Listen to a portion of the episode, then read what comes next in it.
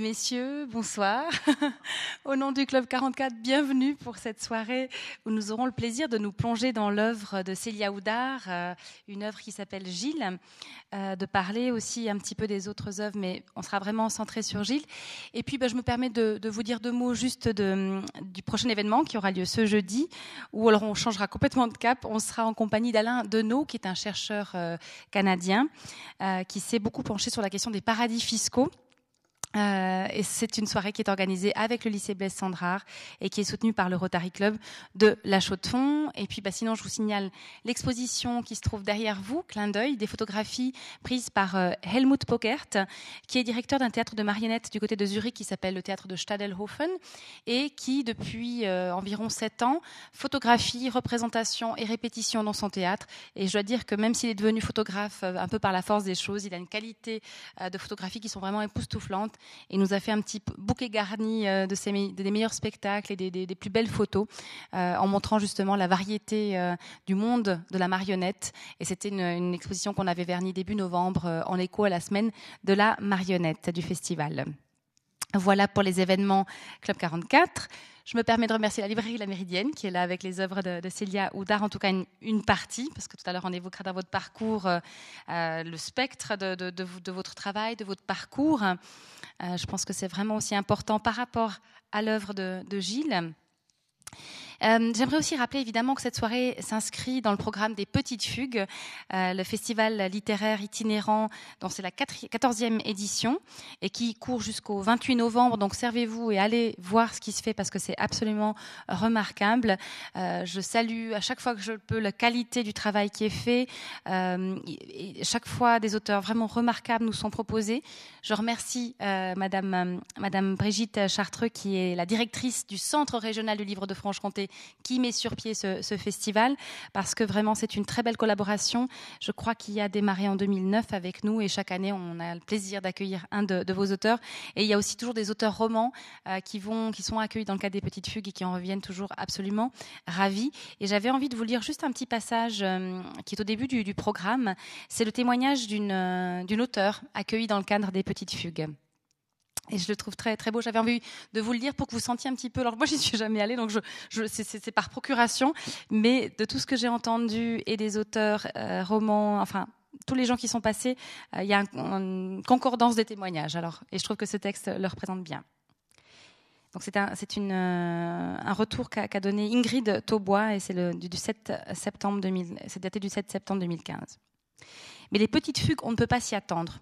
Une région, deux semaines, 21 auteurs, un café-restaurant au nom ramusien, l'automne qui là-bas ressemble à l'hiver. En six nuits, j'ai dormi dans quatre lieux différents et parcourais, allez savoir combien de kilomètres, pilotés par des bénévoles livrant de petits pans précieux de leur intimité. Une femme dans le Haut-Jura au bord d'un lac. Ils ont ici un statut de personne. Leurs couleurs varient avec leurs humeurs. J'aime venir ici avec les enfants qui apprennent à faire du vélo. Un début de roman? Le soir, étape au bois dormant. Si, je connais peu d'endroits où 40 personnes sortent de chez elles la nuit par moins 10 degrés pour aller rencontrer dans une bibliothèque un auteur qui n'est pas Amélie Nothomb. Aux petites fugues, plus il fait froid, plus les portes s'ouvrent, plus on vient de loin, plus on est accueilli. La femme du lac, des semaines plus tard, m'a apporté à Paris une bouteille de Savagnin en me jurant qu'elle n'était pas seulement venue pour ça. C'est un petit extrait, mais que je trouve très beau. Voilà, ça plante un petit peu le décor des petites fugues, donc dont l'épicentre est à Besançon, je ne l'ai euh, pas dit. Ce soir, on aura le plaisir de se plonger dans ce, roman, Gilles. Euh, on avait intitulé la rencontre Gilles, naissance d'une voix, de la musique à l'écriture et retour. Je commencerai par présenter Célia Houdard, mais après, je, vais, je vais la mettre à contribution, on va dire ça comme ça. Donc, je vais vous donner quelques points de repère. Donc, après des études de lettres et de philosophie, euh, des assistanats à la mise en scène au théâtre, et notamment du côté de Genève auprès de Oscar Gomez-Mata, notamment, euh, Célia Houdard s'est ensuite euh, consacrée, s'est consacre aujourd'hui à l'écriture. Alors, son œuvre comprend des textes pour le théâtre, mais depuis 2008, elle compose en duo avec Sébastien Roux des pièces diffusées, à la fois parcours sonore et performance radiophonique. Elle a également co-réalisé un film avec Philippe Bézia euh, qui s'intitule Did You Ever See Piedmontese Hills? Elle est régulièrement invitée à mener des workshops dans des écoles d'art en France comme à l'étranger, notamment en Suisse, si je ne me trompe pas. Voilà, à Bienne. le micro. et puis, euh, donc les, euh, les, workshops dans les écoles d'art, et notamment à Bienne, on y reviendra aussi peut-être. Euh, et on reviendra aussi sur le rapport à la Suisse de Célia Houdard. Sinon, je rappellerai également qu'elle a été lauréate de la Villa Médicis hors les murs, de la Fondation Beaumarchais Art Lyrique, du prix Henri de Régnier de l'Académie française pour son premier roman Les Merveilles du Monde et du prix Françoise Sagan 2012 pour Carrare. Et justement, pour revenir à ses œuvres, on citera un essai sur Georges Apergis, Avis de tempête, aux éditions Intervalle en 2007, donc le compositeur grec.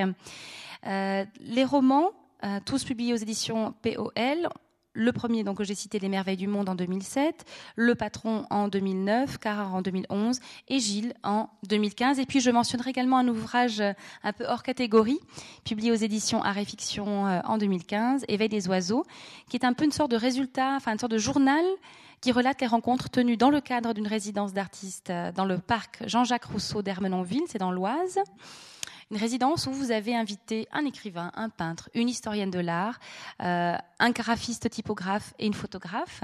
Et avant de revenir sur euh, ce réseau, sur ces contacts que vous avez eus, ces mondes que vous avez traversés, euh, j'ai repris quelques termes qui définissent l'écriture, ou par laquelle on aime définir votre écriture. on parle d'hypersensorialité, hypersensorialité et vous-même, vous vous dites attiré par les détails, par les minuscules fragments de l'ordinaire du temps. Et je me suis surprise à maintes fois en lisant euh, les, différents euh, romans de, Célia Houdard, euh, à, écrire beau, très beau, magnifique, le détail, la chose qui vous fait tout d'un coup rentrer dans une épaisseur des choses. Et vraiment, c'est un talent fou que vous avez pour cette observation du, quotidien. Merci Célia Houdard d'être avec nous ce soir. Merci, merci. moi, j'ai une première question parce que dans le fond, Gilles, euh, c'est une sorte de roman de la révélation. Tout à l'heure, je vous demanderai aussi de, nous le résumer en quelque sorte. Euh, donc une révélation à lui-même, du par sa, vocation professionnelle, artistique. Et quand on voit votre parcours, c'est Liaoudar, il y a des études de lettres, de philosophie, euh, il y a le passage par le théâtre, il y a l'écriture, mais dans le théâtre. Enfin, on sent cette transversalité de votre parcours. Et moi, j'aimerais savoir, puisque avec Gilles, on va s'intéresser à, à, ces carrefours de vie qui font qu'on passe, qu'on va d'un côté ou dans une autre direction.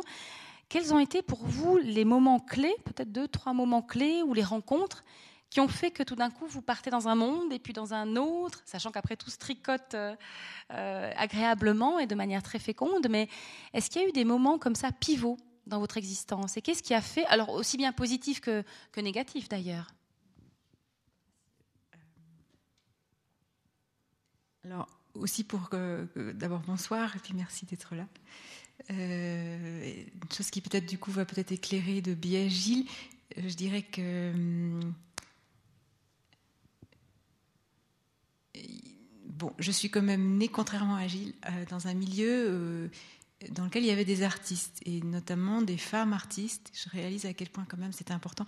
Ma grand-mère était pianiste et professeure de, piano. Sa sœur était violoncelliste.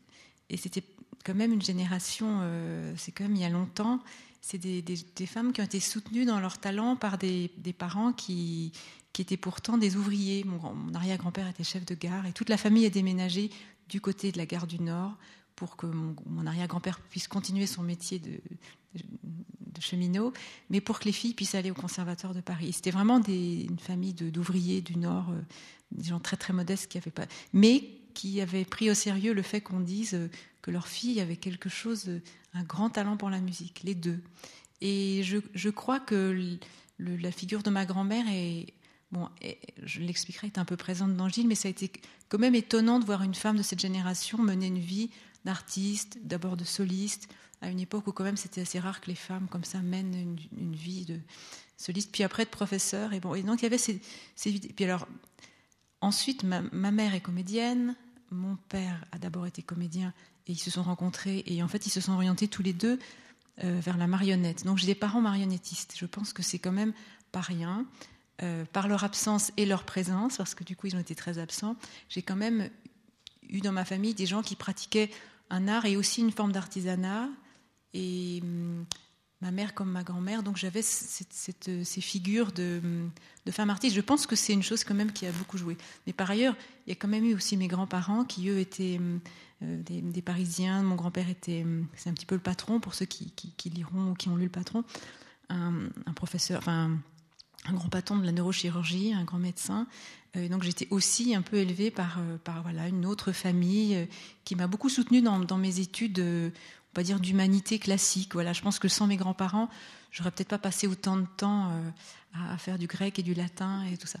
Et j'aurais sans doute été embarquée par mes parents sur les routes, comme souvent les enfants de marionnettistes, et qui du coup, après, deviennent, je dis pas finissent parce que c'est quand même aussi très formidable, de, de reprendre le métier ou bien de faire des régies, comme mon frère, par exemple qui voilà, a poursuivi le métier pendant un moment. Et euh, mes, parents ont, choisi de me confier à mes grands-parents pour que je puisse faire des études finalement. Donc ça, c'est quand même dans l'enfance une chose très importante. Après, je dirais que c'est, et là, il en est aussi beaucoup question dans Gilles, des professeurs. Et, euh, et, notamment un professeur de philosophie qui, en classe préparatoire, a été et reste mon premier grand lecteur. C'est vraiment la personne. Alors ça reste mon professeur, je le vous vois, et on a gardé ce lien, ce type de lien. C'est pas devenu. il y a de l'amitié, mais c'est mon professeur de philosophie et c'est quelqu'un à qui je soumets mes, manuscrits une fois qu'ils sont finis avant mon éditeur. Et j'ai des, des échanges avec lui que je n'aurais jamais, je pense, avec mon éditeur. Et pourtant, c'est quelqu'un de vraiment extraordinaire, mon éditeur. Mais j'ai mon professeur de philosophie qui est quelqu'un qui écrivait dans les marges de mes copies en philo, en classe prépa, et qui, je crois, m'a fait m'a révélé à moi-même quelque chose de l'ordre de l'écriture qui était en route pourtant dans des dissertations. Mais très discrètement, c'est quelqu'un qui non seulement m'a soutenu, mais même m'invitait à pousser un peu mon écriture pourtant dans des dissertations.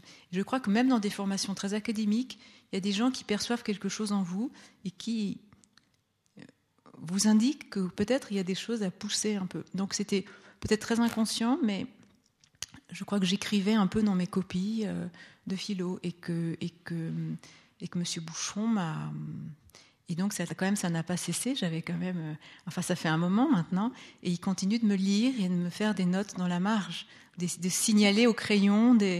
En général, c'est un point d'interrogation. Euh, en face d'un mot et je me dis oh là là il va falloir que je bosse ou juste et c'est d'une discrétion il me renvoie à moi-même à mon travail à la, précision de ma phrase. Et c'est quelqu'un qui a énormément compté. Et je pense que c'est une des rencontres les plus importantes de ma vie. Euh, ensuite, je peux dire que c'est mon éditeur. Euh, vous voyez, j'escamote je, l'expérience du théâtre qui pourtant était très importante, mais je pense que c'est un trajet très personnel. Mais en termes de rencontres, c'est vrai que donc POL, c'est un monsieur, c'est Paul Ochatowski-Laurence. Et quand j'ai envoyé mon premier manuscrit et que je l'ai rencontré, euh, vraiment, je, suis entrée dans une maison, dans une maison qui à la fois me protège, me soutient, me, accompagne mes livres. Et euh, j'avais, ce n'est que maintenant et euh, que je mesure à quel point c'est fort d'être dans une bonne maison. Parce que je peux comparer aussi quand je rencontre notamment, euh, ils n'ont pas l'air de se plaindre de leur éditeur, mais c'est juste parfois d'autres façons de faire, d'autres types de relations. En général, il y a plusieurs éditeurs dans une même maison. Enfin, il y a des tas de cas de, configurations différentes. C'est pas forcément moins bien, mais moi, je mesure la qualité de la relation qu'il a réussi à établir avec moi, en tout cas, qui non seulement me convient, mais me, me porte, me soutient. Donc ça, c'est une immense rencontre. Après, c'est des, des, rencontres plus intimes, mais qui ont tellement d'importance. Mais je ne vais pas en parler. Vous avez le droit de sortir des jokers. Alors peut-être pour recentrer sur le livre, mais c'était une petite curiosité que j'avais parce que, évidemment, même si on n'est pas dans une autobiographie, mais il y a des échos inévitablement, et plus je vous entendais tout à l'heure au repas, puis plus je me... Voilà, il y a des phénomènes vraiment de résonance, c'était plutôt à, ce niveau-là. Euh, Célia, si vous deviez euh, dire en, vraiment en deux mots ce que raconte Gilles, comment est-ce que vous présenteriez votre, votre, roman? C'est peut-être un roman qui s'inscrit dans cette longue tradition des romans de formation que j'ai beaucoup aimé lire. Et hum, c'est l'histoire de quelqu'un qui découvre un talent et hum, il est presque le dernier au courant de ce talent. c'est un peu ça. Et puis c'est un, texte hum, qui est un hommage à la voix humaine, pas simplement chanter à la voix humaine. Et ça faisait longtemps que j'avais envie d'en parler parce que je la, je l'aime, je la pratique, je, je travaille beaucoup d'oreilles, j'ai eu la joie de travailler avec des, des comédiens, j'ai rencontré justement des grands lecteurs. J'aime ça a été un premier signal, je pense, des, auteurs qui sont pour moi comme des auteurs de la voix. Euh, Beckett, Sarraute, Claude Simon, Pinget, euh, qui est suisse d'ailleurs. Euh, il y a comme ça une famille de, d'auteurs qui m'ont. aussi des gens qui ont justement rencontré beaucoup l'art radiophonique, ou dont des œuvres ont été souvent adaptées à la radio. Et hum, ça, c'est une chose qui m'a oui, c'est vraiment. Je me disais comment on peut parler de la voix, la, faire presque entendre, euh, et plus largement le son. Comment on pourrait faire un roman qui parlerait du son et hum, ces choses invisibles. Voilà, je trouve le roman c'est une grande aventure euh, pour essayer d'accueillir des choses un peu mystérieuses et cette chose si enfin, si hum, humaine. Je ne sais pas si c'est le propre de l'homme parce que quand même on est troublé parfois avec des des chants, euh, on peut dire des voix d'animaux, des, des sons d'animaux, alors peut-être... Euh, alors je dirais pas que c'est le propre de l'homme, mais en tout cas la, la, question de la voix humaine est au cœur de, ce roman.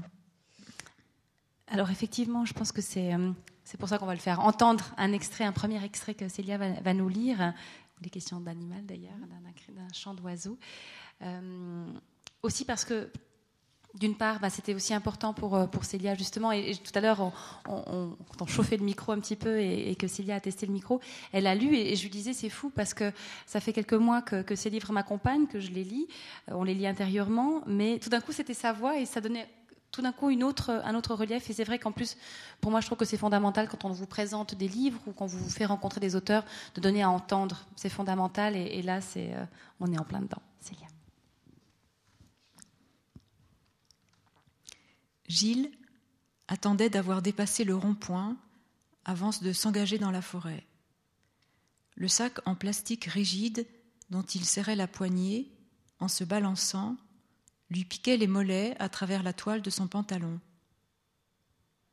Les champs de blé et de colza, le crépit clair des ensembles pavillonnaires, le mouvement de houle des câbles arrêtés par la brusque plongée dans le noir d'un tunnel, toutes les images qui s'étaient formées lors du trajet en train sur la rétine des yeux de Gilles s'interposaient encore entre le paysage et lui.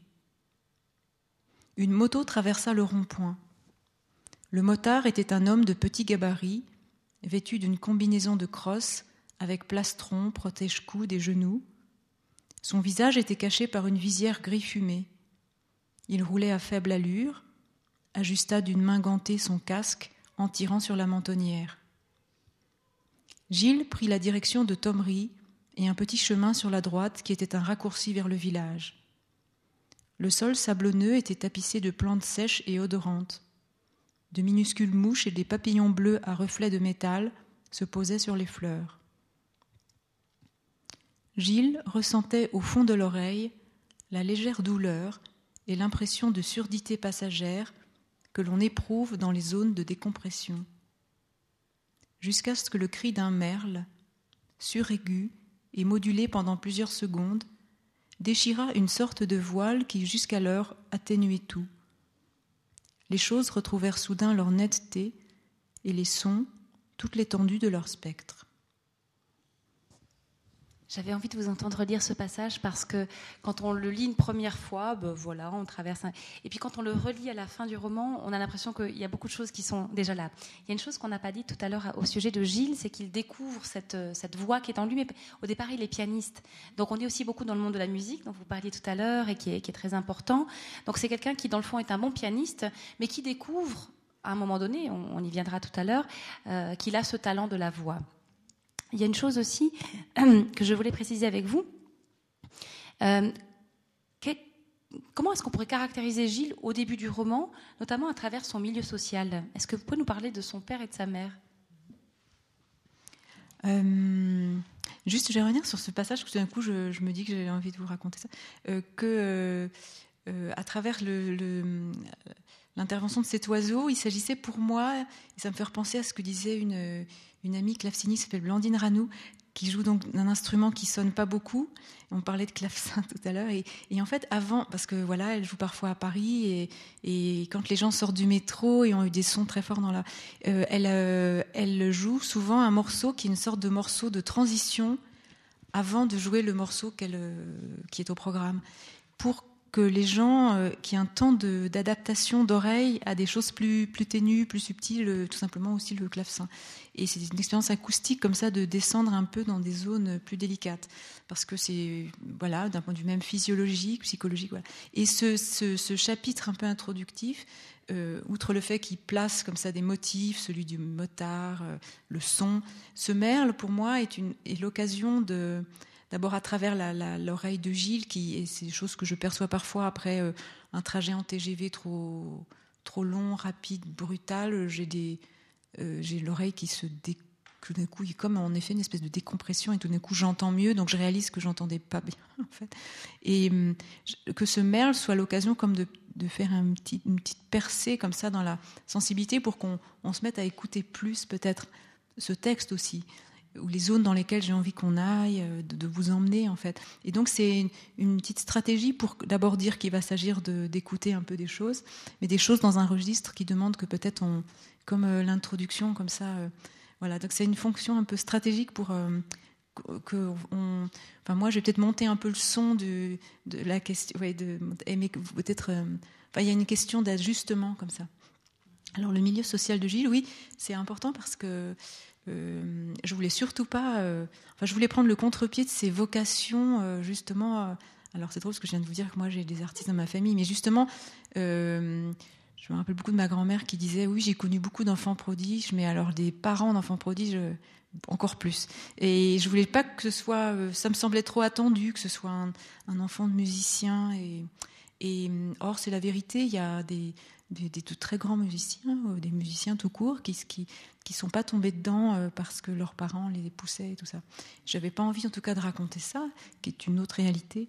Mais euh, voilà, un, talent euh, qui est même pas très compris par les parents, mais qui malgré tout laisse l'enfant vivre sa vie, ou presque un malentendu où le père trouve que le fils. Un joli mot dites là. Oui, oui, un malentendu. Oui, mais parfois il y a des malentendus qui nous Enfin voilà, c'est pas très grave. Et puis, oui, le, père trouve que son fils parle trop bas. Et puis quand il se met à vraiment faire du chant, il est juste content parce qu'enfin, enfin, on entend son fils. Et puis, ouf, il avait tellement de complexes avec ça. Et voilà. Et hum, donc, alors, j'avais envie que ce soit, euh, comme c'est le cas dans quelques-uns de mes, mes livres, euh, qu'il soit issu d'une famille, euh, enfin, qui est, c'est la réalité aussi de, de cette région là, de du côté de, Fontainebleau. Il y a beaucoup de, familles, euh, comme on dit, d'origine portugaise. Euh, et aussi par certains aspects de la culture populaire portugaise, ça me permettait d'introduire le motif du chant, mais en l'occurrence plutôt par le fado, par un disque de fado qui est un, disque qui a été très marquant pour le, petit Gilles qui l'écoutait. Et peut-être c'est la première fois qu'il a entendu peut-être une voix chanter, etc. Et je voulais pas que ce soit euh, quelqu'un qui voilà écoutait Maria Callas à 10 ans ou Caruso et voilà ça me touchait de parce que j'y crois beaucoup ça on peut être initié à la musique par euh, un répertoire populaire et venir après au, chant lyrique ou l'inverse etc c'est mon cas j'aime vraiment tout ça euh, différemment mais avec autant d'intensité quand même donc euh, donc voilà et quant à, sa mère là c'est plus une question sociale c'est une question de de même de pas comment dire, de, elle est comme, comme passée dans un autre monde. C'est quelqu'un qui a perdu la tête. Alors euh, c'est une mère très particulière, euh, à la fois hum, à la fois très isolée, très loin, même quand elle était probablement avec son fils, elle devait être très loin de lui, mais par la grâce de la musique, euh, elle va quand même à un moment donné retrouver son fils. Mais socialement, finalement, j'en dis pas grand-chose. C'est plutôt une espèce de cas comme ça mais qui aussi place sa mère du côté de quelque chose qui serait un rapport, on peut dire poétique pour dédramatiser, différent, comme on dit. Euh, c'est pas par euh, euphémisme, quoi. C'est réellement euh, quelqu'un qui, a un rapport au monde différent, profondément, au point de, de devoir être éloigné des siens, quoi. Et, d'ailleurs, c'est assez beau parce que chacun des deux parents, à un moment donné, va aller écouter le fils dans cette carrière qu'on va évoquer après. Et, c'est vrai que ça m'a frappé de voir comment le père est surtout frappé par le bâtiment, alors qu'il va aux États-Unis. Hein, mais il parle, je mhm. crois, pratiquement pas de, ce que ça lui a fait d'entendre son fils. Il y a autre chose qui ressort après, mais et par contre la mère, alors elle est touchée. il y a vraiment quelque chose, et on sent qu'il y a un rapport à la réalité qui est très différent entre les deux, au-delà effectivement de la différence sociale ou comme ça. C'est un rapport à l'art, et à la réalité qui est, très différent. Il y, a une, image très belle qui m'est beaucoup restée, c'est que la, mère de Gilles, alors elle dit qu'elle est allergique aux, poudres qu'on peut mettre sur les yeux, qu'on trouve dans le commerce, et elle recueille la poudre des ailes des papillons. Et, cette image-là d'une dimension de liberté, de quelque chose de, non dompté, d'une magie naturelle, enfin, il y a tout ça, et je trouve que c'est une façon magnifique de caractériser euh, cette mère qui est un petit peu ailleurs et qui en même temps euh, semble presque beaucoup plus connectée au fils que ce père, qui est alors tout à fait ancré dans la réalité. c'est euh. plus artiste finalement aussi, elle, oui, à sa manière. Alors, euh, on va revenir à la question des, professeurs de musique, mais aussi, euh, effectivement, donc, au début, on a, on a, Gilles qui est baigné dans ce monde du piano, dans le monde de la musique. Euh, il y a des noms de professeurs de musique, et quand, vous parliez de, du nom de de votre grand-père, non, Vlado, vous avez évoqué un... Ah oui, alors, non, ça c'est. ma grand-mère était assistante d'un pianiste qui s'appelait Vlado Perlmutter. Et c'est vrai qu'il y a un hommage direct à lui dans le personnage de Vlado Blasco, qui est le, le premier, le professeur de piano au conservatoire. Ouais. Alors on reviendra sur le rôle des professeurs, mais il y a une petite chose qui revient souvent quand on parle de votre écriture, mais c'est vrai qui est, frappante, c'est que euh, dans Les Merveilles du Monde, dans, plusieurs, dans, dans, Le Patron, dans, dans Carac, il y a beaucoup de noms propres de lieux existants, et, c'est idiot, mais en tant que, Suisse, on est tout content de retrouver le mot Manor qui sont comme ça des identifiants de la culture suisse. Euh, donc il y a un ancrage, une volonté d'ancrer les, précédents romans, je dirais, dans des, des, référents tout à fait réels. Et par contre, dans Gilles, il y a ce jeu entre des. Enfin, il y a toute une. Enfin, les, professeurs, alors avec des, références indirectes, mais pour ceux qui ne le connaissent pas, qui va tout d'un coup chercher euh, à savoir qui est ce compositeur, où est cette œuvre, eh ben, il risque d'être surpris parce qu'elle n'existe pas. Et pourtant, il y a cette dimension, il y a quelque chose qui sonne très juste. Et moi, j'avais envie de vous interroger là-dessus. Pourquoi ce jeu Pourquoi vous jouez sur ces euh, sonorités qui leur évoquent parfaitement tout un monde hein? C'est extraordinaire. Euh, bah, c'est comme lectrice de romans. Moi, j'adore euh, les, prénoms des personnages, les noms, prénoms. Enfin, des romans que j'aime en général, c'est il y a souvent des créations comme ça de des choses que j'aimais beaucoup chez Balzac, euh, notamment, et ou chez Proust, qui est quand même le, le grand. c'est quand même un grand exemple de, notamment de noms d'artistes inventés.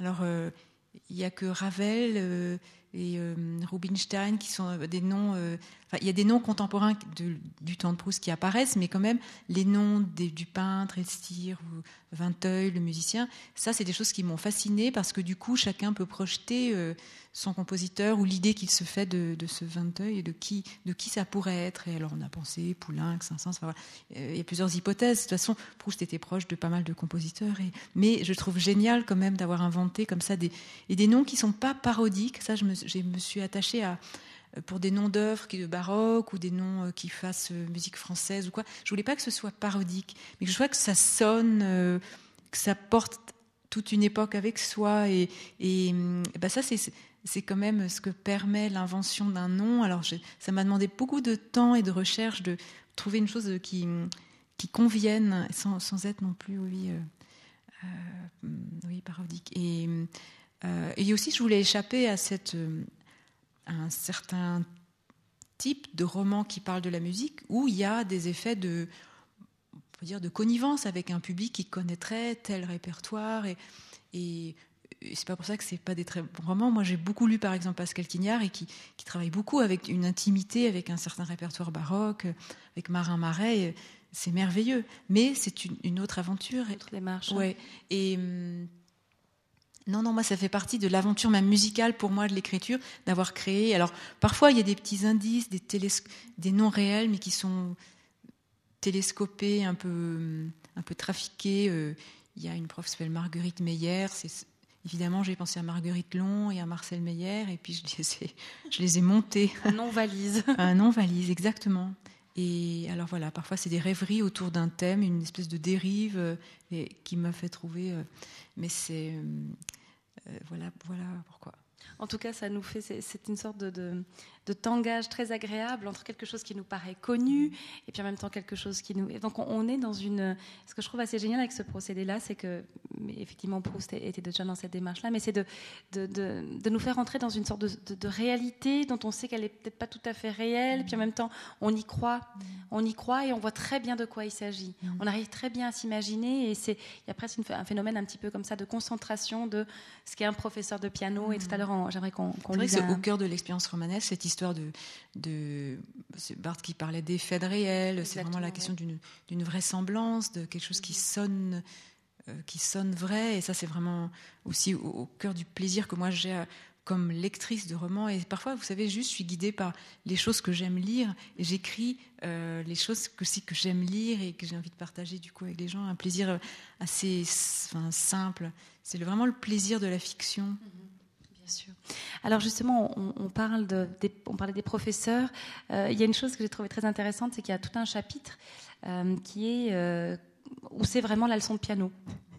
Alors je ne sais pas si c'est des réminiscences aussi, mais est-ce qu'on pourrait le, lire? Donc c'est. Ah, c'est très difficile à lire. Je ne sais pas si je vais y arriver. je vais essayer, mais c'est vrai que c'est un truc. Imaginez-vous en situation. Je vais vous expliquer. En fait, j'ai fait ce travail de plutôt d'essayer de, transcrire pour la page une expérience orale. Mais le mouvement inverse, de lire ça, c'est très dur. J'ai un ami comédien qui a essayé de travailler ça, et vraiment, il y arrive bien, mais moi, je ne sais pas. Sais pas du tout si je vais y arriver. Alors, sur la page, pour vous dire, bon, c'est des, phrases, et puis il y a trois petits points entre chaque phrase, mais, je suis pas Céline, et puis pas du, de toute façon, c'est pas la question de faire comme Céline, parce que c'est pas ça. Mais franchement, alors j'essaye. Il faut que ça irradie véritablement. Voulez-vous me rejouer la cadence? Ne faites pas, mais c'est ça. Je ne peux pas dire que j'aime beaucoup ça. Tout le début est trop vite, c'est trop vite. Vous n'avez pas le temps matériel de... Et puis vous exagérez le CD, par exemple, qui est tout de suite au début. Celui-là, oui. Ne faites pas ça. Et puis ici, c'est beaucoup trop ralenti. Cédez légèrement. Vous ralentissez beaucoup trop quand ici, vous jouez ça tellement lent que vous n'avez plus de place pour do, pas plus lent que ça. Et puis vous ne restez pas trop non plus. Cela me semble bien assez. Alors là, je vous félicite parce qu'il y en a très peu qui. On joue toujours. C'est toujours détaché. Là, c'est lié, lié. Encore une fois, votre début. La première fois, vous savez, j'ai dû me tenir à ma chaise pour ne pas m'arrêter. Voilà, très bien, ne pressez pas. Vous pouvez essayer Pas plus vite. Il y a un petit ritornando, rien du tout. Je n'ai pas pensé au métronome. Fournier 184. Ne prenez pas Fournier. Son enregistrement, surtout à l'époque, l'enregistrement probablement a fait, comment dire, galoper ça. 144 me semble déjà la limite. Encore une fois, voulez-vous reprendre ça? Donnez la possibilité à ce thème. Je soupçonne beaucoup le disque. Autrefois, on laissait passer des choses. Maintenant, on peut reprendre plus facilement. Très bien. Faites également le petit trait là, très égal. Continuez, ne pressez pas, ne pressez pas. Là, maintenant, ça prend figure humaine, si j'ose dire. Ne pressez pas, ne pressez pas. Vous faites un ralenti un peu trop. Toutes les notes, s'il vous plaît. Il y a quand même de la musique dans ça. En tout cas, ça donne une excellente merci pour l'exercice. Alors, il y, a deux choses qui m'ont troublé. D'une part, c'était de, rendre euh, bah, ce moment-là comme ça. On est presque dans un texte de théâtre parce que dans le fond, il y, a comme des trous il y, a des trous que le jeu scénique peut combler. Ou que... Et là, je trouvais que c'était très intéressant aussi de voir comment l'interprétation se construit, et à force de travail, etc., même s'il y a beaucoup question de vocation dans ce roman, mais là, il y, a, vraiment la dimension du travail.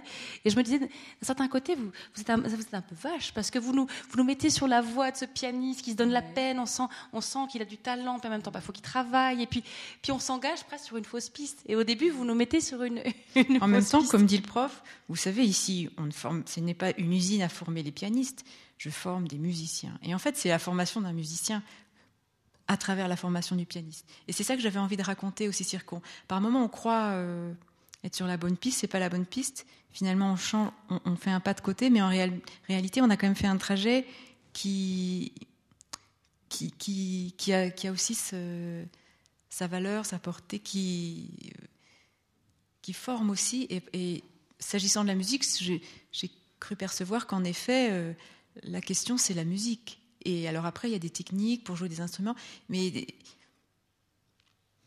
euh, il y a comme ça des, gens dont on peut dire qu'ils sont des grands musiciens, et puis il se trouve qu'ils sont pianistes, mais surtout, vous voyez ce que je veux dire Et ça, je l'ai parfois perçu, et c'est des choses assez troublantes euh, chez des musiciens, c'est que par-delà leur, leur instrument, en fait, c'est la question, c'est le musicien. Et, euh, et c'est un petit peu ça que j'avais envie de. Parce que peut-être Gilles ne s'en rend pas bien compte, mais la question, c'est qu'on le forme à, à peut-être devenir le musicien qu'il doit être, en fait. Mhm. Je vous propose de lire le moment aussi où il découvre sa voix. Et le contexte est assez, euh, n'est pas banal. Euh, on n'est pas dans un cours de chant. C'est pas là qu'il découvre qu'il a une belle voix, qu'il a une voix intéressante. Ou euh, est-ce que peut-être juste rappeler donc ces pages 46. Quel est le où est-ce qu'il se trouve? Bah En gros, c'est les, les dernières vacances avant d'entrer au conservatoire, mais dans la classe de piano. Il est avec son meilleur copain. Et euh, ils partent faire du canoë et du camping euh, du côté d'Uzès. Ils sont sur la route. Et voilà. Peu avant Chalon-sur-Saône, Olivier, qui avait pris le volant, proposa de quitter la nationale pour pique-niquer dans la campagne. Ils prirent la direction de Melessay. Comme il roulait à moins vive allure et qu'il faisait bon, Gilles baissa complètement la vitre de son côté. C'était une journée ensoleillée. Les champs étaient mouchetés de coquelicots et de bleuets. Gilles avait d'abord posé le coude au milieu de la ligne laissée par la vitre baissée, l'avant-bras orienté vers le haut de la portière. Au même moment, Olivier alluma l'autoradio, un Blaupunkt noir d'occasion que le père de Gilles avait lui-même installé. Souffle et sifflement faible des ondes courtes. Olivier appuya sur la touche M et tourna le bouton des fréquences. Gilles venait de faire pivoter son avant-bras vers l'extérieur. Il tenait la main ouverte en éventail et bougeait doucement les phalanges. Du vent chaud arrivait des champs, portant par bouffées une senteur de trèfle et de silex. Gilles jouait de la résistance de sa main au contact de l'air. Tout en tâchant de fixer la route, Olivier continuait de déplacer de gauche à droite, dans une forêt de lignes et de chiffres, la petite barre verticale rouge-orangée permettant la sélection manuelle des plages. Saute de son, grésillement, il l'arrêta sur 96. Olivier venait de reconnaître une chanson des Smithsonians qu'ils adoraient tous les deux. Dehors, les blés ondulaient comme une mer houleuse, épis barbus, certains encore verts. Gilles se mit à chanter. Voilà, c'est la découverte d'une certaine façon. C'est la, première fois où après il va découvrir quelque chose. Et son ami est presque aussi choqué, lui qui le connaît depuis très longtemps, de découvrir cette voix. L'autre étape avant le, début des cours au conservatoire de, donc, euh, et de, cours de chant, euh, il commence à s'accompagner au piano de sa voix. Donc on sent que c'est une sorte de, demi. Euh, J'ai pensé à certains de ces pianistes qui, dont on entend aussi la voix sans les enregistrements. Et il y en a quelques-uns comme ça où, où une espèce de, voix un peu, un peu intérieure. C'est très étrange et parfois même un peu fausse par rapport à, euh, je pense évidemment à Glenn Gould, mais il y a aussi comme ça des. Enfin, c'est des choses très frappantes, là, ça, les gens qui, qui chantonnent en jouant, et c'est très étrange. Glenn Gould, d'ailleurs, disait que le, un des meilleurs endroits pour écouter de la musique, c'était dans sa voiture. Coïncidence étrange. Euh, alors, donc voilà, c'est le, le, après c'est la grande étape du conservatoire à Paris. Il s'installe et il a l'obligation de suivre un cours de chant. Et là, il est convoqué. Et c'est ce que vous disiez euh, en, présentant le, roman. À un moment donné, on a l'impression que les autres savent mieux que lui quel est son don. Euh, son prof de chant choral lui propose de parler à son professeur de piano. Il dit il faut, que vous lui parliez. Puis c'est comme si Gilles comprenait pas bien, enfin, de quoi il devait parler. Et puis c'est, il lui dit à mon avis vous serez étonné. Et il lui dit cela en souriant avec tranquillité ce mouvement comme ça, comme vous parlez d'autres professeurs aussi avant, euh, une sorte de, de, contre, enfin pas de contretemps, mais de décalage, où il y a des gens qui sont peut-être plus avant que nous, qui vous voient et qui voient les choses comme si c'était une forme d'évidence. Oui, oui, oui. Euh, en tout cas, parfois, j'ai l'impression qu'on n'est pas forcément les mieux placés pour euh, se connaître à certains moments de notre vie ou, que, des, gens nous, révèlent des pans de nous, vraiment, et sans forcément euh, que ce soit des gens qui vous révèlent votre, comment on dit, votre inconscient. C'est pas forcément le, c'est autre chose encore que l'aventure, par exemple, de la psychanalyse ou quoi. Mais c'est vraiment cette chose de, de la qualité parfois d'un, du, regard ou de, le, ou de l'oreille, du coup, d'autrui. Enfin, il y a une, euh, parfois vraiment, c'est, je crois vraiment au fait qu'on on existe. Euh, parfois grâce à, autrui, enfin qu'on se vraiment qu'on se révèle ou qu'on est révélé un peu à soi, des, des, moments importants comme ça qui sont qui sont pointés par autrui, qui ont une sorte de clairvoyance, euh, bon en l'occurrence bienveillante. Euh, et je crois qu'il y a des gens qui ont, qui, et d'ailleurs c'est pas forcément des gens qui pour eux sont les plus clairvoyants, mais on le sent parfois en amitié qu'on est qu'on voit mieux ou qu'on qu'on sent. Parfois on est de bons conseils pour les autres et puis pour soi. Euh, et hum, c'est drôle, mais c'est une chose très humaine, je trouve. Et alors parfois dans des voilà des moments un peu importants, euh, peut-être d'un pourtant de gens dont on penserait justement qu'ils ont une vocation, qu'ils sentent que non non. Et là aussi c'est un peu le contre-pied de du parcours de comme ça de qu'on nous vend beaucoup hein, pour la musique, notamment dans la musique classique, euh, le, génie précoce quoi. Et en fait j'ai toujours trouvé ça. Enfin je me dis c'est presque louche et je me demande ce que deviennent les génies précoces comme les premiers de la classe. En général, euh, euh c'est pas évident. Et donc je voulais parler un peu de ça. Alors là, effectivement, c'est l'importance du regard extérieur qui peut tout d'un coup nous révéler des choses ou nous montrer un petit peu là où on n'avait pas pensé à porter son regard. En même temps, il y a une chose que, euh, parce que Gilles est un peu perturbé effectivement par ce qu'on essaie de lui faire voir, et il y a une chose où je me suis dit, mais tiens, est-ce que ce serait pas, euh, dans le fond, le, un critère fondamental où intérieurement on puisse comprendre un petit peu là où on doit aller, et c'est l'enthousiasme. J'aimerais bien vous faire lire encore un extrait. Euh, Mhm. Ah oui, justement. Chanter enthousiasmait Gilles. Quelque chose en lui se transformait. Il pressentait un monde qui l'attirait. Mais comment abandonner le piano qu'il travaillait depuis son plus jeune âge, l'instrument avec lequel il faisait presque corps? Un matin, en se rendant au cours de solfège, Gilles fut saisi, devant l'étal d'une poissonnerie, par l'étrange vision de Homard, ses dents de leurs pinces bleues sombres, mates et comme piquetées de rouille, leur extrémité bloquée par des élastiques, qui bougeaient lentement, se soulevaient en faisant crisser les parois de leur caisse en polystyrène, comme des fossiles tâchant de s'extraire. Le cours de solfège parut interminable à Gilles. En attendant la classe de piano qui avait lieu quelques heures plus tard, il rentra chez lui et s'allongea. Il se demandait comment il allait s'y prendre pour expliquer les choses à Vlado Blasco, il revoyait le corps lourd des homards et leur effort pour se dégager. Alors là aussi, cette image des homards, elle m'a, un peu poursuivie parce qu'on on voit cet animal euh, pris par le poids du corps, enfin tenu. Et il y a aussi une autre expression qui m'a beaucoup frappée. Le, il parle du piano comme cet instrument avec lequel il faisait presque corps. Alors on comprend que le presque, bah, évidemment, c'est un objet.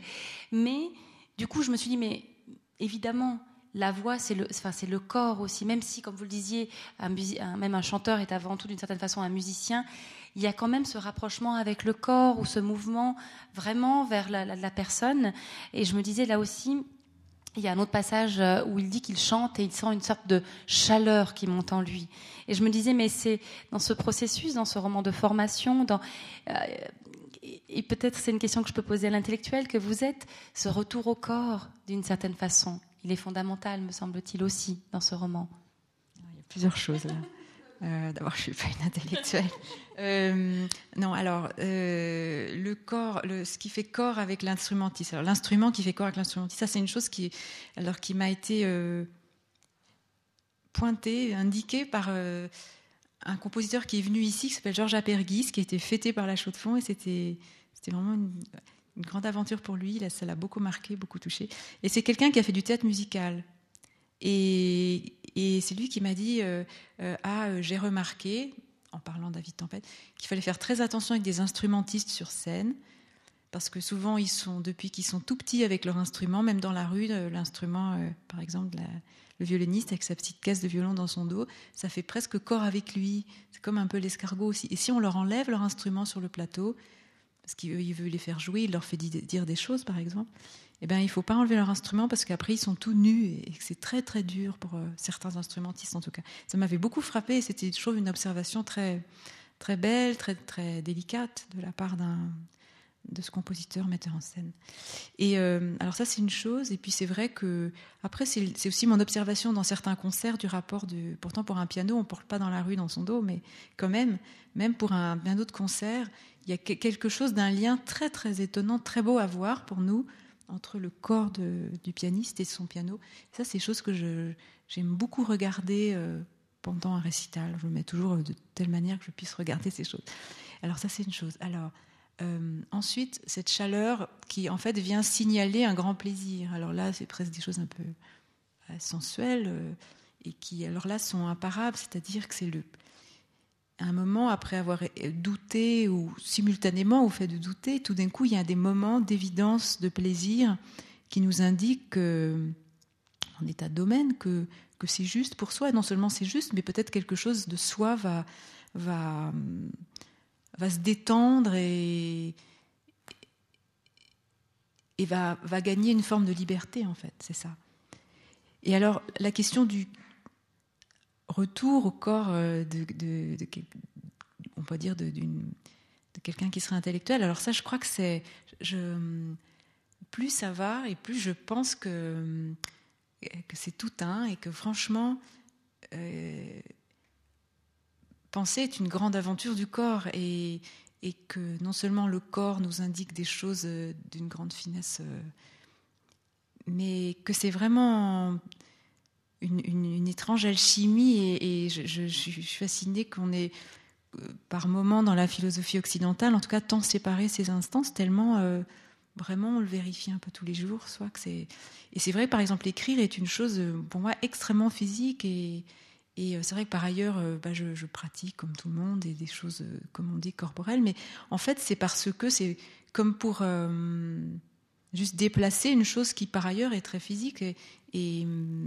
et presque trop physique. C'est enfin, physiquement très épuisant. En tout cas, moi, quand j'écris, euh, je, convoque beaucoup de sensations et du coup une mémoire corporelle qui, me, qui est comme. Euh, et d'ailleurs, une fois, j'ai parlé avec une chanteuse qui m'a beaucoup éclairé là-dessus, qui me disait, elle s'appelle Donatien Michel Dansac, elle aussi, elle interprète des choses diaboliques de musique contemporaine, et notamment du Apergis.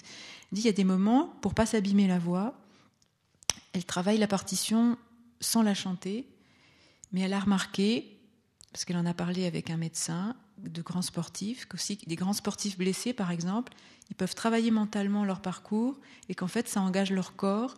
Et quand ils sont rétablis, c'est comme s'ils avaient réellement fait un entraînement. Et elle, elle m'a dit qu'un jour elle avait fait ça, elle avait la voix trop fatiguée pour travailler réellement, elle a travaillé, enfin réellement, c'était aussi une autre façon de la travailler réellement, sans prononcer, sans émettre un son, mais c'était relié probablement à, ah, je sais pas, c'est des choses de neurobiologie. Et en fait, quand elle a dû chanter, elle avait comme répété pendant une semaine, réellement.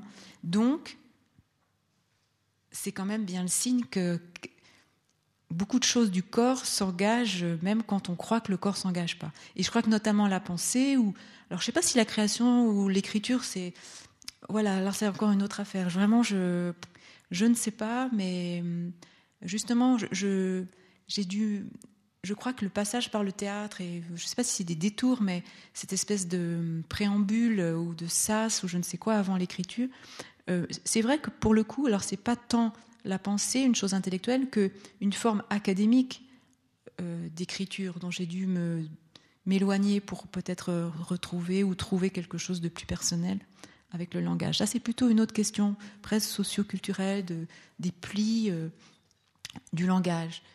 Mais, mais vraiment, et il y a vraiment des intellectuels qui sont pour moi comme des, grandes présences physiques en fait aussi. Donc c'est très complexe en fait. Donc je, je ouais. En tout cas, cette notion de, mémoire corporelle, c'est vrai que euh, ça m'a fait tilt parce que dans, quand je parlais d'hypersensorialité, c'est là. Mm. Et c'est vrai que les sensations et, tout ça est très.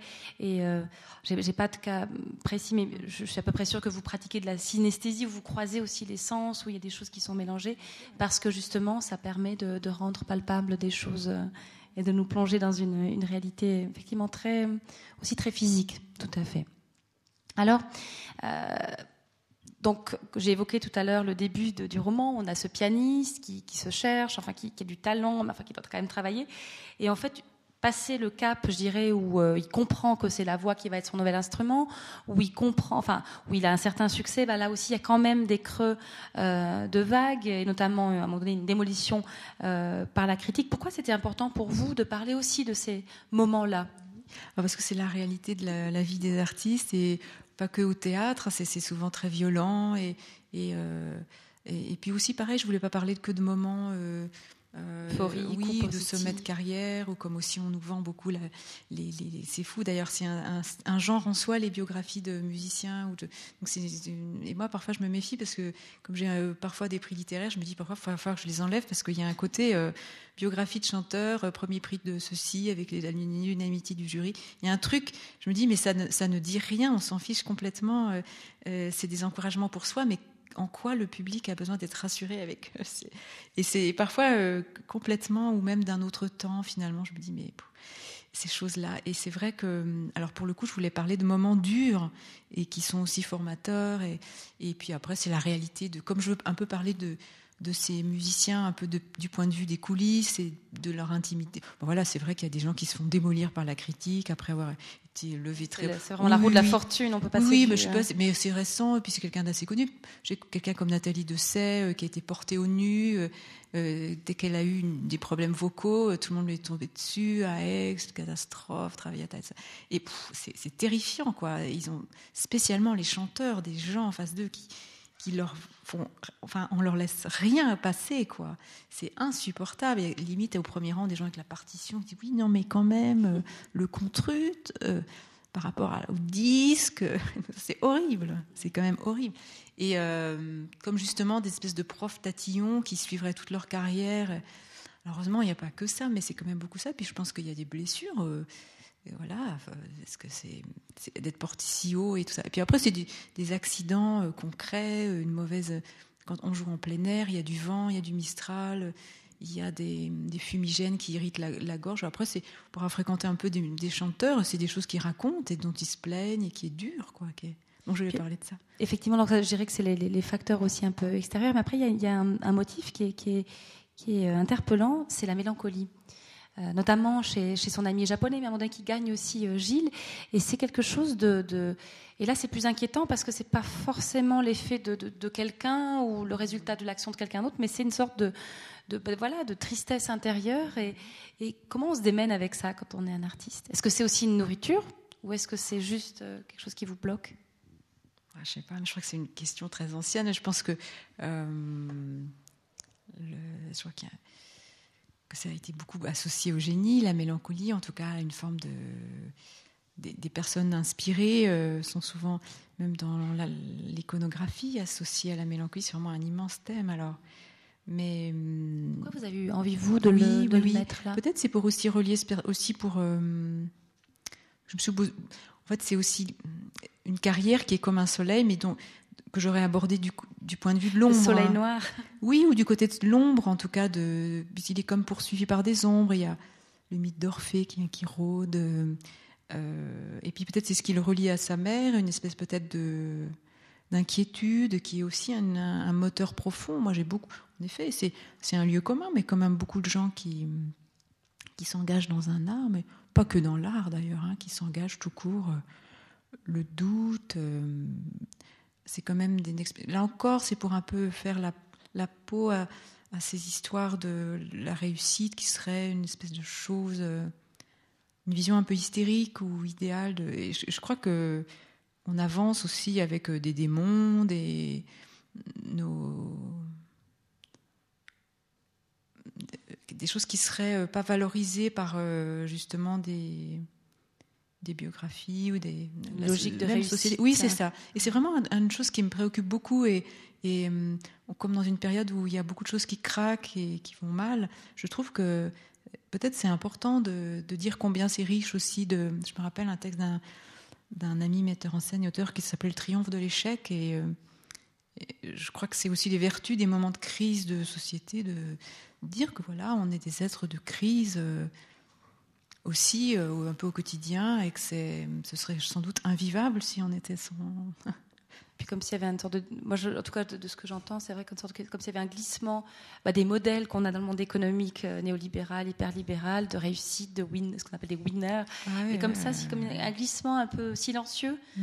euh, du domaine de l'économie au monde de l'art, en tout cas de la musique classique. Il y a quand même pas si longtemps que ça, quand même, l'artiste est justement associé à la mélancolie, au guignon, à la, à la, au soleil noir, à la, à la, à déveine. C'est drôle comme euh, la, figure, elle aussi complètement idéalisée de l'artiste, elle était totalement dans, d'autres choses. Et euh, donc, la figure héroïque de l'artiste, c'est pas du tout exactement le propos, mais c'est vrai que j'ai essayé aussi d'aller chercher des modèles plus anciens et euh, qui me semblent avoir leur place dans des grands cycles. Euh, hmm. enfin, moi, ça me nourrit beaucoup des choses parfois très anciennes de l'image de. j'ai beaucoup lu Baudelaire et puis c'est vrai que je trouve que par moments il y a des, choses qui ont été écrites par Baudelaire qui me semblent alors pour le coup un peu universelles et qui traversent le temps et, et qui voilà euh, aussi quelque chose de l'albatros, d'être un peu blessé mais qui voilà qui ont une espèce de grâce et qui et je sais pas, je trouve qu'il y a des choses euh, très émouvantes et on trouve ça chez des chanteurs ou quoi.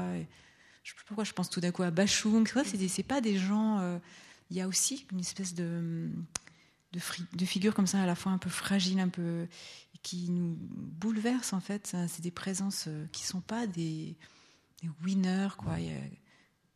On a un inconfort qui est hautement humain dans le fond. Oui, on peut dire ça comme ça. Oui, oui. Mm. Qui, rend, enfin, qui parle beaucoup à l'artiste, mais qui parle effectivement aussi. À oui, oui, qui porte, oui, qui porte pour nous peut-être ce qu'on est un peu tous, mais euh, en tout cas qui en font des choses qui nous touchent profondément. C'est très mystérieux, hein, mais euh, et ça, bon, moi je rencontre ça beaucoup chez des amis qui écrivent. Hein, c'est vraiment, c'est pas des, enfin pas, pas mes copains. Il y a une chose aussi, au début, ça m'a frappé. Euh, on parlait de l'importance non seulement des professeurs, mais parfois des amis, des gens qui vous entourent. et dans, dans, le roman, Gilles a notamment deux amis, Elsa, une femme, et Douglas. Et Douglas, qui est musicien, je me trompe, il est chanteur ou musicien Pardon, chanteur, euh, est un passionné d'astrologie. Qu'est-ce que vient faire l'astrologie là-dedans? Et tout d'un coup, ça m'a un peu euh, fait tilt parce que je me suis dit, mais dans le fond, euh, l'astrologie, c'est un peu lire dans les étoiles, il est question de destinée. Et, là, on se retrouve dans ces enjeux du roman de choisir sa voie, comment la choisir. Il y a une part de, de travail, évidemment, mais il y a aussi quelque chose qui nous appartient pas complètement qu'on décide pas totalement, heureusement peut-être. Et du coup, euh, non, c'est pardon, c'est pas Douglas, c'est Victor, n'importe quoi, Victor, pardon, euh, qui, euh, qui, qui est vraiment porté, pris par ça. Et il y a cette scène où, et dans le roman, il y a d'autres moments où il y a des, des, signaux étranges. Ça peut être les motards. Il y avait la figure du motard au début qu'on retrouve ensuite une corde de motard qui apparaissent, le regard puis disparaissent. Euh, il l'entend comme une sorte de permission. Et c'est justement, en plus, ça intervient après la démolition par, euh, par la, la critique. Et, et, et, vous écrivez quelque chose se rouvrait dans, devant lui, mais il ne savait pas exactement quoi. Est-ce que vous pouvez nous parler un peu de ces signes ou des choses mhm. qui peuvent nous faire signe vert? Et pourtant, je suis vraiment pas du tout euh, versée. Euh, ça n'est pas des trucs qui me passionnent l'astrologie. Mais je dois dire que j'aime beaucoup parler avec des gens que ça passionne, parce que je trouve que c'est une grande poésie. Et c'est souvent des gens finalement qui, arrivent à parler justement de soi ou d'eux-mêmes euh, en des termes qui sont pas euh, ceux de la psychanalyse ou quoi. Et pourtant, je sais combien c'est aussi une grande aventure. Mais je trouve que c'est une vision souvent très poétique des êtres et qui sont par-delà euh, aussi des jugements c'est une autre et qui me semble justement très archaïque, reliée à une espèce de, pensée magique et, et, bon, tout simplement le fait de nous relier à des choses beaucoup plus hautes que nous, qui sont pas non plus des transcendances. Peut-être c'est une façon de, de déplacer euh, des, une aspiration, je sais pas, un peu, je crois pas mystique, mais d'autres d'autres lectures du monde, des choses. Tout simplement, ça apporte, euh, je sais pas, une lecture un peu poétique parfois qui apporte de l'air et même euh, des même des horoscopes un peu débiles. De le... J'ai grand plaisir à lire souvent. Si on peut le prendre sur le ton de l'amusement, ça va? Non, non, mais c'est non, mais parce que je trouve c'est par ailleurs une, je trouve une pratique d'une grande poésie pour connaître des gens qui justement par m'en parlent de temps en temps, et je trouve que c'est des moments de discussion avec des amis sur un mode très particulier et qui est qui est assez délicieux, je dois dire. Alors c'est de présent, bon, tout simplement, c'est associé à ce personnage qui qui est complètement versé là-dedans. Mm-hmm. Et voilà, c'est quelque chose qui est associé à cette, ce personnage. Et qui, du coup, le, on peut dire qu'il est comme pris dans son propre jeu, c'est-à-dire qu'il lui arrive un truc, je vais pas le dire parce que du coup c'est plus drôle, il lui arrive un truc ahurissant et qu'il attribue, enfin qu'il avait comme prévu dans, euh, parce que j'ai découvert du coup euh, certains sortes de, de calendrier comme ça où des années à l'avance on peut prévoir une espèce de grand bouleversement. Évidemment, c'est un peu comme le yiking, on peut prévoir une chose, puis tout est dans l'interprétation en fait. Donc de toute façon, c'est toujours un peu vrai, mais bon, je ne veux pas moquer parce que c'est quand même très puissant et c'est un ami qui très précisément m'a m'a expliqué que ce qui, ce qui, pouvait arriver à ce personnage. Je lui dis ah bah génial, je vais lui faire vivre ça, qui est quand même une espèce de truc qui permet aussi, d'un point de vue, on va dire, de mes stratégies romanesques, d'aller dans des zones un peu fantastiques en fait. Et euh, j'aime par ailleurs euh, pas mal la littérature japonaise et parfois je jalouse un peu la liberté des Japonais de transgresser des codes réalistes qui quand même parfois nous, je trouve, nous pèsent un peu. Et alors je me suis dit, ah mais je vais m'autoriser à aller dans des zones un peu démentes à travers euh, ce personnage euh, qui, qui voit son destin et celui des autres dans les astres. Donc voilà, en fait c'est aussi pour m'autoriser comme ces, figures, ces figures noires qui poursuivent Gilles, c'est-à-dire que ça peut être des, des, fans qui suivent Gilles, parce que ça existe à l'opéra. Il y a des histoires comme ça de, de, de divas ou même d'hommes qui se font qui se font suivre à l'autre bout du monde par des espèces de fans un peu collants qui les suivent partout en tournée. Et on m'a raconté des histoires vraiment abracadabrante comme ça. ouais. Et euh, mais ça peut être aussi ses propres démons. Euh, moi, il m'arrive de me lever la nuit, d'avoir peur, d'avoir sentiment qu'on a frappé à ma porte, puis c'est pas vrai. Bon, j'exagère un peu, mais quand même, euh, voilà, des angoisses finalement qui prennent. Et hum, donc voilà. Donc j'ai invité, grâce à ces espèces de petites figures ici et là, ce qui me permet d'avoir, enfin, je l'espère, pour le lecteur, une entrée dans Gilles qui serait aussi une lecture plus hum, plus allégorique, plus étrange. Il y a une, lecture possiblement, euh, enfin, offrant à la lisière d'un autre genre qui serait le roman fantastique euh, ou le polar. Souvent, mes, romans, euh, aussi minces soient-ils, ont quelque chose qui serait au bord d'un autre genre que j'ai pas spécialement envie d'aborder parce que il me semble qu'ils ont aussi leur code finalement assez figé. Mais j'aime bien. Le roman permet de de faire trembler un peu les lisières avec d'autres genres. Et hum, ça, c'est des choses que j'aime beaucoup dans certains romans étrangers ou dans des, chez Kafka. Et parfois, je me dis que moi, en tout cas, j'aime le roman pour ce qui nous permet de d'explorer ou juste d'ouvrir pour le public, le lecteur. Et, et s'il veut s'engouffrer, c'est possible, hein, mais hum, jusqu'à un certain point. Mais il y a des, des horizons euh, vers d'autres genres. C'est peut-être aussi, vous, vous disiez dans une interview que vous aimez bien les facettes. Et c'est peut-être une façon de donner des facettes supplémentaires ou de révéler des facettes supplémentaires de la réalité. Et ça me fait penser à Maupassant. Alors, on n'est pas dans le hors-là, hein, mais il y a quelque chose de cette volonté de ne pas aller trop loin pour juste rendre le, réel inquiétant ou en tout cas en montrer une dimension supplémentaire. Ça me, ça me fait penser un petit peu à ça. C'est juste. Et puis, et puis le réel, dès qu'on le regarde d'un peu près, de toute façon, il est assez vite. Euh, il peut vite. Un regard intense sur le réel, de toute façon, peut rendre les choses toujours un peu inquiétantes. Quand on, on persiste à, regarder les choses telles qu'elles sont, parfois c'est ça, ça, en devient un peu, un peu inquiétant parfois. Ça me fait penser à cette image aussi dans Les Merveilles du Monde, du, verre éclaté. Un photographe rentre chez lui, il y a une fenêtre qui a, qui a cédé à la, fureur de la météo. Et il y a un éclatement de verre et c'est cette myriade et c'est cette... Euh, voilà, de nouveau, c'est pas une vision unique des choses, mais démultiplier, une sorte de regard démultiplié euh, de la réalité. J'ai l'impression que c'est aussi ce que vous nous proposez à travers votre, votre écriture.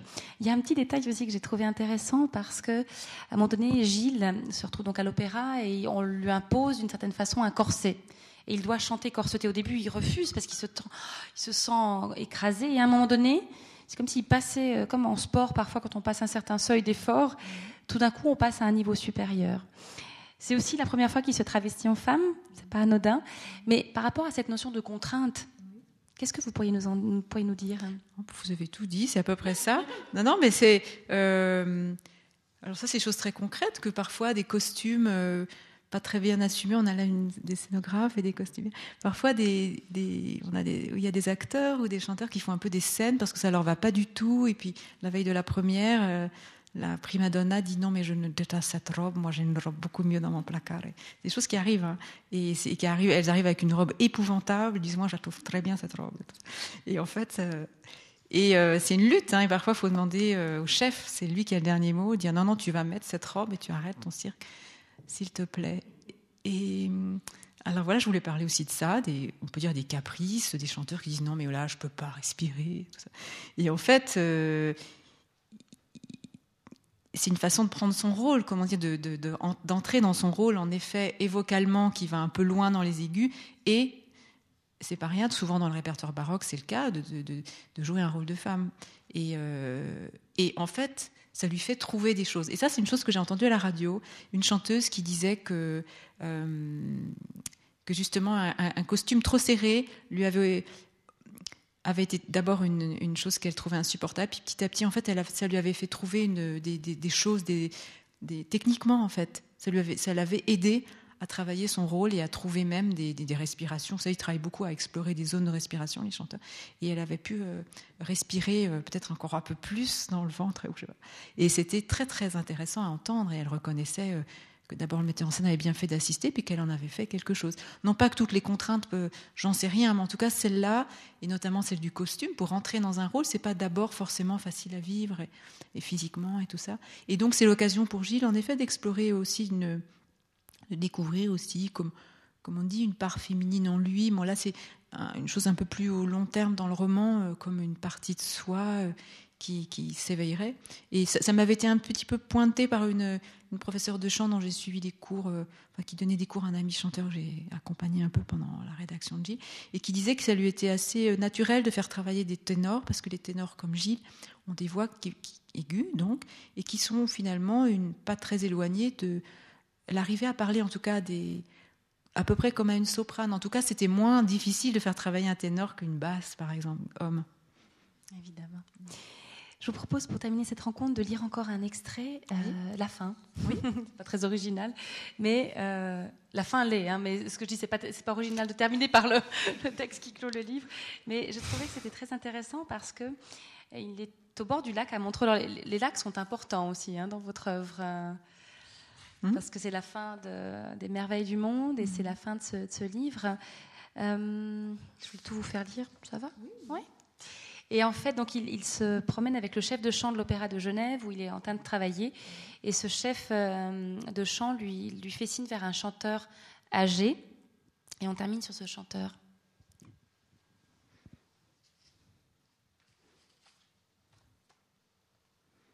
Ils sont à Montreux. Le chef de chant dit à Gilles de regarder un peu plus loin. Il avait reconnu un vieux chanteur, Francis Thévaux, vêtu d'un costume clair, la tête protégée par un panama à ruban gris. Un jeune homme l'accompagnait, ils avançaient lentement. De temps en temps, le vieux chanteur s'arrêtait, se redressait légèrement. Il s'approchait du bord de l'eau, et émiettait du pain sec qu'il jetait à un cygne. C'est le créateur du rôle de Mille dans La mer et le miroir d'André Barzac. Il habite une villa sur les hauteurs de Montreux. C'est lui? Vous l'avez déjà entendu? J'ai des airs de Deucalion et chantés par lui, et Déparlant la nuit, le cycle de mélodie d'Henri Violet.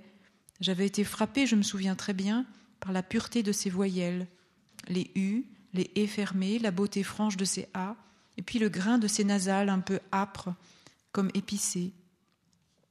Il a participé, je crois, à la création d'au moins trois œuvres. C'est vraiment pour lui qu'André Barzac a écrit le rôle de Mille. Gilles pensa à Samuel Isherwood jeune. Avait-il eu l'occasion de se rencontrer? Un peu plus loin, près de la rive, le cygne faisait onduler son cou, l'allongeait pour accompagner la progression d'un bout de pain trop gros pour son gosier. À l'âge de 65 ans, il a arrêté l'opéra pour se consacrer au leader, toujours guidé par la même curiosité. À cet endroit du quai, des séries de petites vagues venaient frapper contre les rochers en faisant un bruit de main qui claque. Gilles et le chef de chant ne s'entendaient plus parler. Le vieux chanteur s'était un peu éloigné. Le jeune homme qui était auparavant à ses côtés se dirigeait vers un kiosque. Peut-être allait-il chercher des boissons. Cette promenade au bord du lac et cette rencontre prédisposèrent Gilles à la méditation. Il réfléchit à sa propre vie. Nicolas la voix d'un homme appelant un enfant tira brusquement Gilles de sa rêverie.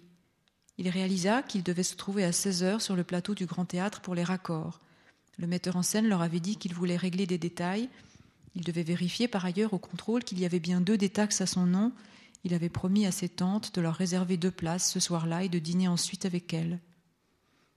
Gilles se retourna, chercha le regard du chef de chant. Il mit ses mains en visière pour voir s'il ne s'était pas, entre-temps, lui aussi éclipsé du côté du kiosque. Il ne le trouva pas. Mais il sentit une présence toute proche, une respiration tiède contre le bas de son pantalon. Il se retourna. Un chien se tenait à côté de lui, un grand braque noir à poils courts, fort, la gueule bordée de roses, découvrant par endroits des dents blanches de loup. Il avait une oreille abîmée, mais son pelage était trop soigné, trop lustré pour être celui d'un chien errant. Gilles ne l'avait pas du tout entendu venir. D'abord méfiant, Gilles ne bougea pas. Le chien pouvait très bien lui sauter à la gorge. Il l'observa. La peau de l'animal était régulièrement parcourue de frissons qui la plissaient en une géographie qui durait une fraction de seconde. L'air se solidifia. Une minute passa. Elle parut à Gilles une éternité. Dominant soudain toutes ses peurs et ses pensées, Gilles fredonna une suite de notes. Cela créa une percée, une ouverture, comme un morceau de soie qu'on déchire. Gilles continua. Les notes formèrent bientôt une mélodie. Quelque chose dans le regard de l'animal s'adoucit. Gilles avança la main et caressa le chien entre les oreilles. Cela dura un moment. Puis le chien, apparemment apaisé, ferma les yeux. La silhouette de Francis Thévaux était encore nette, malgré la distance. Il évoluait maintenant parmi les sculptures et les promeneurs.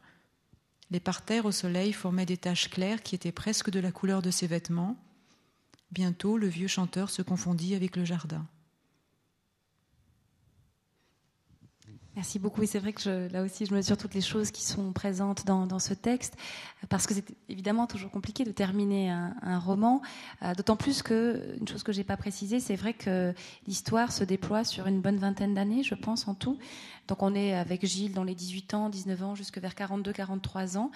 Euh, donc quand on, on, fait un peu plus long, est-ce qu'on doit terminer avec la mort? Comment est-ce qu'on termine? Et là, ce que je trouve assez génial, c'est que dans le fond, vous convoquez un enfant, Gilles, et un chanteur âgé. C'est comme si on avait tout le cycle de la vie, comme on est dans un roman de formation ou d'apprentissage. Donc on a, on a toute cette dimension-là et je me disais, forcément, Gilles se pose la question, plus tard, qu'est-ce qu'il restera? Et ce que je trouve vraiment très très intéressant aussi dans votre roman, c'est que par rapport à ce rôle d'artiste, euh, on, sur les dérives, on, est dans une recherche du soi, du moi, du moi d'artiste, qui va au-delà du moi entre guillemets privé, mais qui est intimement lié vous soulignez quelques dérives de, de, l'égotisme ou de l'égocentrisme des divas, où on pense que tout le monde doit s'occuper de notre, de notre moi. Et là, c'est de se dire, dans le fond, qu'est-ce qui va rester? Qu'est-ce qui va rester de tout cet art éphémère? Et tout d'un coup, il lui montre, ben voilà, c'est lui qui a créé le rôle. Ça montre aussi l'importance de l'interprète pour les créateurs aussi. Et ça me fait penser à cette compositrice qu'on avait accueillie ici, qui est Sofia Goba et Dolina, et qui a ses interprètes attitrés, qui sont, qu'elle considère comme des co-créateurs de ces pièces qui sont très très importants. Enfin voilà, il y, a énormément de choses. Il y a le mythe d'Orphée que vous mentionniez tout à l'heure. Ce chien, c'est presque un cerbère. c'est quelque chose, c'est un démon qu'on doit amadouer. Et il le fait. Et on retrouve l'image aussi du, du, du, voile, où là, c'est un, morceau de soie, un tissu de soie qui se, qui se déchire. Au début, le texte qu'on a lu au tout début, c'était aussi un déchirement. Enfin voilà. Et on est, euh, tout est là, tout est concentré. Je trouve que c'est une des grandes forces aussi, tout d'un coup. L'air de rien, de concentrer bon nombre des enjeux de, votre roman. Voilà. Merci beaucoup. Bravo. Merci.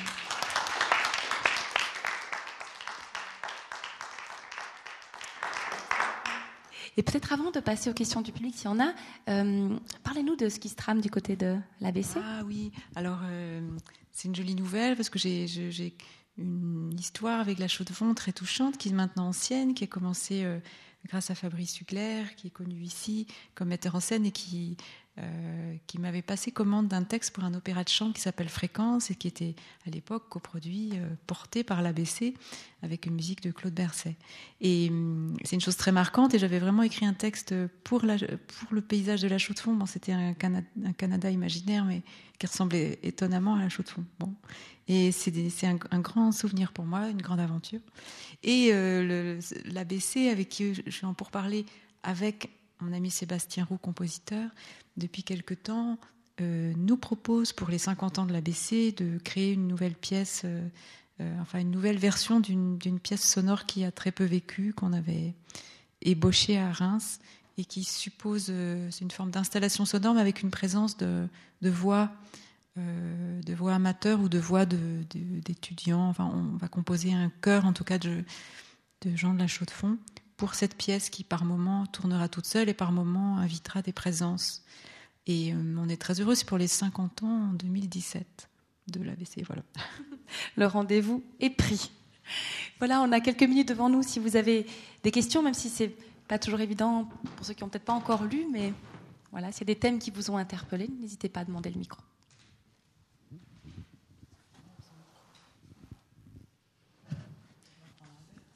Sinon, on le fera en toute intimité au bar. je, vous, remercie. On va prendre un verre. Ouais, voilà. Merci beaucoup, Célia Oudard.